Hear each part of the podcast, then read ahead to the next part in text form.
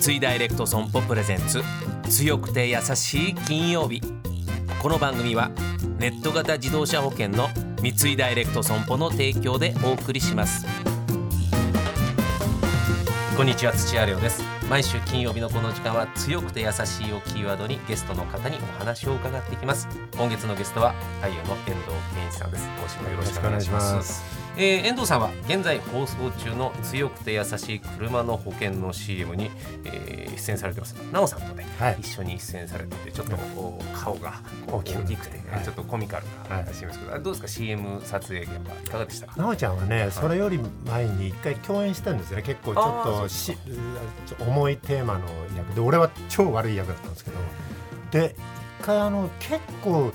あの現場で話してた気がしてたら、はい一日だけだったらしいんですよ。あそうなんですか？だから相当話したのもう昔から会ってるような感じになってて、うん、あの和やかに本当に二人で、はい、あのもう以前からいっぱい会ってるような感じだねなんて。話くできました、はい、ぜひ皆さんもぜひチェックしていただきたいと思います、さあ今週は遠藤健一さんの強くて優しい強やさソング。優しい歌というのをちょっと選んでいただきたいんですが、えー、今日選んでいただいた曲は何の曲でしょうか、えー、博士太郎さんのひまわりです。これあの NHK の朝ドラで「鉄板」っていう作品だったんですけど、滝本美織ちゃん主人公のお父ちゃんの血はつながってないんですけども、お父ちゃんの役を初めていただいて、まあ、それまで結構悪役みたいな癖の強い役多かったんで、しかも俺昔10代の後半ぐらいに19ぐらいに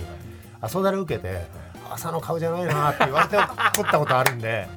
相当なんていうんですかもう一生ないなと思ってたものなんですね。持って生まれた顔が朝の顔じゃないと、だからあの参加する時にほとんど芝居した後もチェック見なかったんですよ。怖くて。あ。のまあ、共演して奥さんが安田成美さんとかみんな爽やかなんで、雰囲気が、そこに俺の顔でね一応優しい気持ちで芝居してるんですけど 場面が優しい本当に優しいお父ちゃんなんで。だそれがね怖くて怖くて。である時にあの1話を見たのかな。たら、はい、なんとかなんとかいけてるってなって初めてその曲を触れたななるほど。今はね、はいはいはい、それでいただいて、うん、何度も何度も何度も優しい心を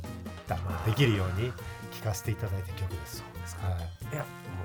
僕とか、まあ、うちの子供とかも、やっぱ偏見さんはやっぱちょっとやっぱコミカルで、ちょっとユーモアもあって優しい役柄ということのイメージがもう若い人は強くて、まあ、でも昔はねそういう怖い、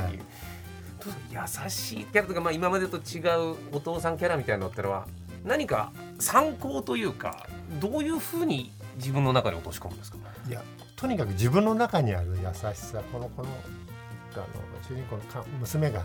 傷つかないように、これからたくましく生きれるようにっていう言葉をいっぱいいっぱい吐くんですけど、とにかくその気持ちは自分の中にある、自分はそういう境遇ではないですけどそういう優しい気持ちをいっぱいこう探し出して、はい、あのそのセリフに乗っけてみるっていうのをいっぱいやりました。じゃあもうこう無監督的な人とかいろんな役柄 何でもいけそうな気がしますけどどうですか？この先こういう大体やられてると思いますけど。でも何の役っていうのはないですけど、まだあるんですよ。つい最近までやったこの TBS の「夕暮れに手をつなぐ」ってやつでデザイナー役やりましたけどこれも全く初めてだったんでいつ転がってくるか分からないですよねもう61だったらもうやっちゃっただろうって言われるんですけど、